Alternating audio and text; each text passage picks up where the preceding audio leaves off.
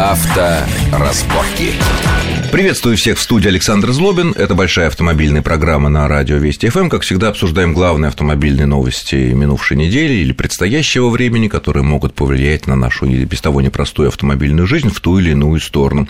В нашей студии сегодня автомобильный эксперт, редактор портала Осипов Про Андрей Осипов. Андрей, приветствую вас в нашей студии. Здравствуйте. И другой автомобильный эксперт, зам главного редактора интернет-издания «Газета.ру» Евгений Шипилов. Евгений, приветствую вас тоже. Здравствуйте. А, на минувшей неделе продолжались ну, может быть, не столь активные, как это было раньше, но достаточно активные дискуссии по поводу того, как наказывать пьяных водителей. Среди прочего, э, прозвучали такие предложения, что дифференцировать наказание в зависимости от э, степени опьянения, от сроки лишения прав изменить. Но среди предложений было такое, что э, такое условное как бы наказание вводить, что права вернуть, если человек не злостный, но при этом обязать оборудовать его собственный автомобиль, которым он пользуется, или не собственный, если это он профессиональный водитель, алкозамком. Насколько я знаю, на Западе тема алкозамков э, разрабатывается и применяется довольно давно. Вот э, насколько там это повлияло на безопасность, вообще сколько это стоит, и разумно ли это? Ну, прежде всего, действительно, в Европе и в Америке алкозамки очень распространены, но они пользуются спросом прежде всего у тех, кто эксплуатирует корпоративные парки. Сделаны для того, чтобы водители, пользующись служебным автомобилем, не имели возможности сесть пьяным за руль. А частные автовладельцы могут ставить алкозамки по своему желанию. Ну, допустим, если машина используется в семье одновременно несколько водителей, то для того, чтобы обезопасить, друзьям отдают. В таком случае можно укомплектовать алкозамком. Первый такой появился, если не ошибаюсь, еще в конце 90-х годов, его придумали шведы.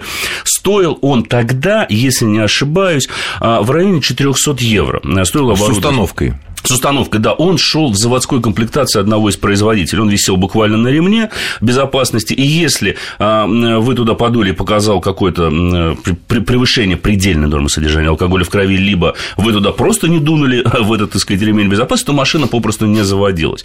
Но говоря о нас, а, в принципе, наверное, это имело бы смысл, но прежде всего было Нет, Андрей, такой вопрос. А mm-hmm. вот в виде наказания или в виде контроля за теми, кто когда-то был пойман э, в пьяном вождении, оно ведь тоже используется в виде принуждения? Или это только нет. в некоторых штатах США так Там сделано? принуждения нет, это раз. А во-вторых, ну давайте посмотрим немножко логически. Человека лишили права управления транспортным средством, скажем, на год. В течение года он теоретически и практически не имеет права садиться за руль. Какой алкозамок вы нет, предлагаете? Нет, нет, я имею в виду, а после этого, после этого, так. чтобы исключить дальнейшее злоупотребление, его обязывают, мы возвращаем тебе права при том условии, что ты оборудуешь свою автомобиль Машину алкозамком, алкозамком, чтобы ты больше не пил, и машина тебя не повезет повезет. Ну, может, это на кого-то повлияет. Но, слушайте, мы живем в стране России. Голь на выдумке хитра, как известно русская пословица. Ну, понятное дело, что такой человек, севший за руль под шофе, найдет пешехода рядом, скажет, слушай, родной, да подуй-ка ты мне вот в эту трубочку, чтобы у меня машина завелась, а дальше я сам поеду. Да, Ведь старик, бывает, да. Ни один алкозамок от этого не защищен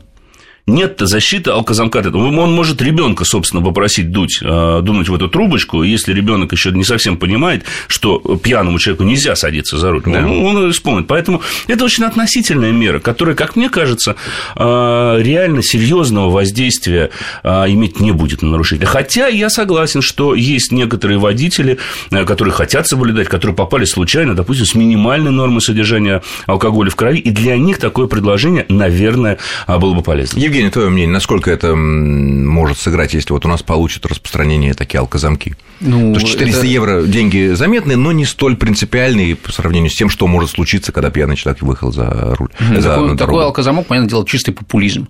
То есть, если даже водитель хочет сам себя контролировать, э, он может да, купить этот э, алкотестер, который стоит гораздо дешевле, чем 400 евро, и в любой момент дунуть, да, если он сомневается, что у него могут быть там И он ответственный фамилии. водитель. Да, ответственный водитель. Собственно, все наши вот эти вот послабления, которые предлагаются, да, вот эта градация по степени опьянения, она как раз вводится для тех водителей, которые не считаются злостными нарушителями. Те же, кто, ну, мы знаем, да, пьяному море по колено. Если человек выпил, он может сесть и за чужой автомобиль, да, у товарища во дворе стоит, взял ключи, пошел, завел, поехал. Так же, как вот сказал коллега, да, Александр, эм, попросить кого-то рядом, кто стоит, дунуть в, в этот э, ну, то есть, алкозамок. При, то есть принципиально это не ничего будет. не абсолютно, изменит да, абсолютно. в наших условиях. Но будет развивать рынок автозамков, это понятное ну, дело. Да. В принципе, развитие любого рынка это в принципе хорошо. Толчок для развития малого бизнеса. Да. Ура. А что, нормально, чем больше ну, отраслей. Ну, разве что с, чем... с, этой, с этой целью, да, да. можно В конце вести. концов, э, нормально, все думали, что регистратор сначала тоже там фигня, а потом-то выяснилось, что регистратор ого-го, хотя тут, конечно, немножко другие вещи. Хорошо, другая тема. Э, Минпромторг и Минприрода российские э, готовят предложение по введению дополнительного экологического налога, экологического сбора на автомобили класса Евро-1 и Евро-2. Предполагается, что эти машины наибольшую ответственность несут за загрязнение атмосферы, а как известно, что в наших больших городах, и не только в наших, главный загрязнитель атмосферы это отнюдь не всякие ТЭЦ там, и так далее, это все таки автомобили. И вот э, машины старые Евро-1 и Евро-2, более старые на марке, менее старые наши машины, предлагается обкладывать дополнительным налогом. Размер пока обсуждается, но это дополнительные деньги будет. Насколько это, ну, скорее всего, это разумно, но насколько это повлияет на, вот, на наш рынок, на э, то, что люди будут вынуждены изыскивать способы менять машины избавляться от хлама, который, ну, чадят, нам воздух портит в прямом и переносном смысле. Евгений. Ну, вообще мера хорошая, потому что в основном вот эти все автомобили с таким низким экологическим классом, это, понятно, автомобили недорогие, и зачастую их владельцы особо не думают о том, чтобы, да, там, вот об экологии, о чем то еще, о том, что с ними в пробке могут Нет, стоять другие старые, водители. Они просто старые. Старые сейчас, автомобили, да. Сейчас самые дешевые наши автомобили, выпускаемые там последний там, год-два у нас или за рубежом, они все Евро-4, правильно? Да, да, те же, не ниже Евро-3. Не, не ниже Евро-3, которые АвтоВАЗ, у, да. у нас имеют право продаваться, включая да. все э, зубилы, которые вот только что прекратили, они были Евро-3 последних. Да. Абсолютно, других, других не так, было. да. Но ведь есть огромное количество людей, которые, ну, скажем так, не часто едут, люди пенсионеры, люди небогатые, которые вот, ну, стоит машина, действительно, э, понятно, что там, не знаю, в 70-х, 80-х годах наверное, 80% населения, ну, автолюбители, да, ездили только летом на дачу, по грибы, на охоту, зимой это все стояло под брезентом каким-то или, э, или в гараже. Поступают. Ну, все таки немногие, но осталось. Ну, осталось. осталось. все таки сейчас э, пробки что зимой, что летом у нас. Мы в Москве видим одинаковые, и никто зимнюю эксплуатацию, что называется, не принимает. Но, тем не менее, остается. А с ними-то как? Ну, а что делать? Будут платить.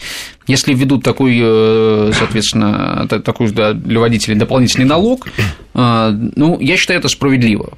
Пусть, да, там ездит нечасто, но тем не менее, когда он выезжает на дорогу, да, то почему остальные должны даже дышать... Если он, это... Даже если он любовно, это... тряпочка в бензине, промывает свой карбюратор по весне. Я там, очень да, сомневаюсь. Вы знаете, машинка чистая. Я уже представил себе этого человека. Вы знаете, Александр, э, дело в том, что в Европе, например, да, там очень важно для производителей позиционировать свой автомобиль как экологически чистый, потому что люди думают об окружающей среде, думают об экологии. У нас в России как маркетинговый... Думают не просто так, потому что приятно сидеть в Париже на какой-нибудь набережной, мимо порядок, которой, мимо да. которой идет тысячи машин, и ты ничего не чувствуешь носом плохого, да, но при этом это еще и дорого э, обладать старой машиной со конечно, старым... Э, конечно. Это, это путь к цивилизации, да, то есть думать об экологии. В России вот такой вот маркетинговый ход производитель, он не работает совершенно. То есть говорить о том, что наш э, автомобиль там но, но, новый двигатель и, соответственно, он экологически чистый, это э, абсолютно мертвый Нет, но ну тут уже это... государство своей тяжелой рукой сказало, ребята, хотите продавать машины на российском рынке, машины должны соответствовать минимум евро 3.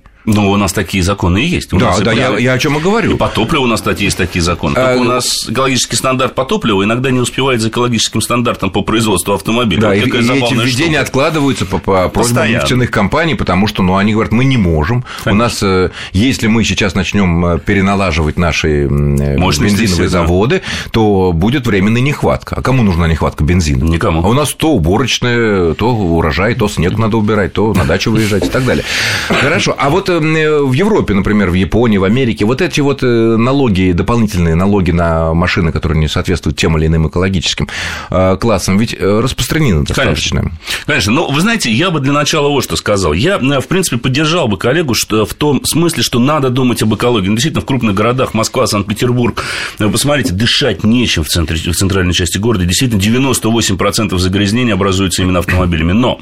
И причем Если... главный запах и главная гадость идет, ну, наверное, от машин, ну, меньше 10% машин, да. вот от старой КАМАЗа, да. старые «Жигули» дают вот этот вот амбре, так называемый. Вот, во-первых, по поводу грузового транспорта. Вот тут надо бы, чтобы э, вот эти предложения действовали и распространялись в том числе на владельцев грузовиков, потому что чадящие КАМАЗы уже, извините, утомили, откровенно. Что же касается легковых автомобилей, то, как знаете, они прошли техосмотр, говорю в сторону? Ну, как у нас проходит техосмотр, давайте мы оставим за рамками программы, тут мы можем долго об этом обсуждать. Это тема отдельной программы, отдельная тема, серии. Да. Никчемная бумажка, как в свое время назвал да, да. А, если же говорить, э, все-таки э, надо учитывать условия России. Э, если мы посмотрим на структуру нашего автопарка, то старые машины – это проблема скорее не крупных городов, а проблема регионов. И вот если мы подумаем немножко, вот отвлечемся о том, что нужно заботиться об экологии, а давайте немножко подумаем о людях. Да, вот человек живет в деревне где-нибудь в Алтайском крае, его Нива 82 -го года. Это единственное, что ему приносит доход. Программу утилизации мы сворачиваем с 1 января 2014 года, то есть никакого дополнительного а, кредитования или финансирования от государства он получить не сможет. Для покупки новой машины. Да, да, но его ставят в те условия, что либо он начнет дополнительно платить, либо он эту машину продает и, получает, и покупает что-то более современное, что будет стоить априори в разы дороже, чем его Даже самые, та же самая Нива, которая точно такая же практически. Да, поэтому я всегда сторонник того, чтобы не вводить дополнительные налоги, а э, модернизировать существующую налоговую систему. У нас есть акцизы в топливе, у нас есть транспортный налог. Почему бы ставку транспортного налога не сделать дифференцированной в зависимости от экологического класса автомобиля, так как это сделано, кстати Нет, говоря, ну, везде? Ну, именно об этом и предложение такое Нет, есть. речь идет о дополнительном налоге. То есть человек будет платить и транспортный налог на этот автомобиль, и он еще, получается, будет дополнительно платить некую пошлину за то, что он использует автомобиль не соответствующего экологического класса. Который отравляет нам всем воздух. Я о согласен, том, что о том, нужно о том как это сделано и применяется за рубежом, мы поговорим во второй части нашей программы после короткого выпуска новостей. Авторазборки.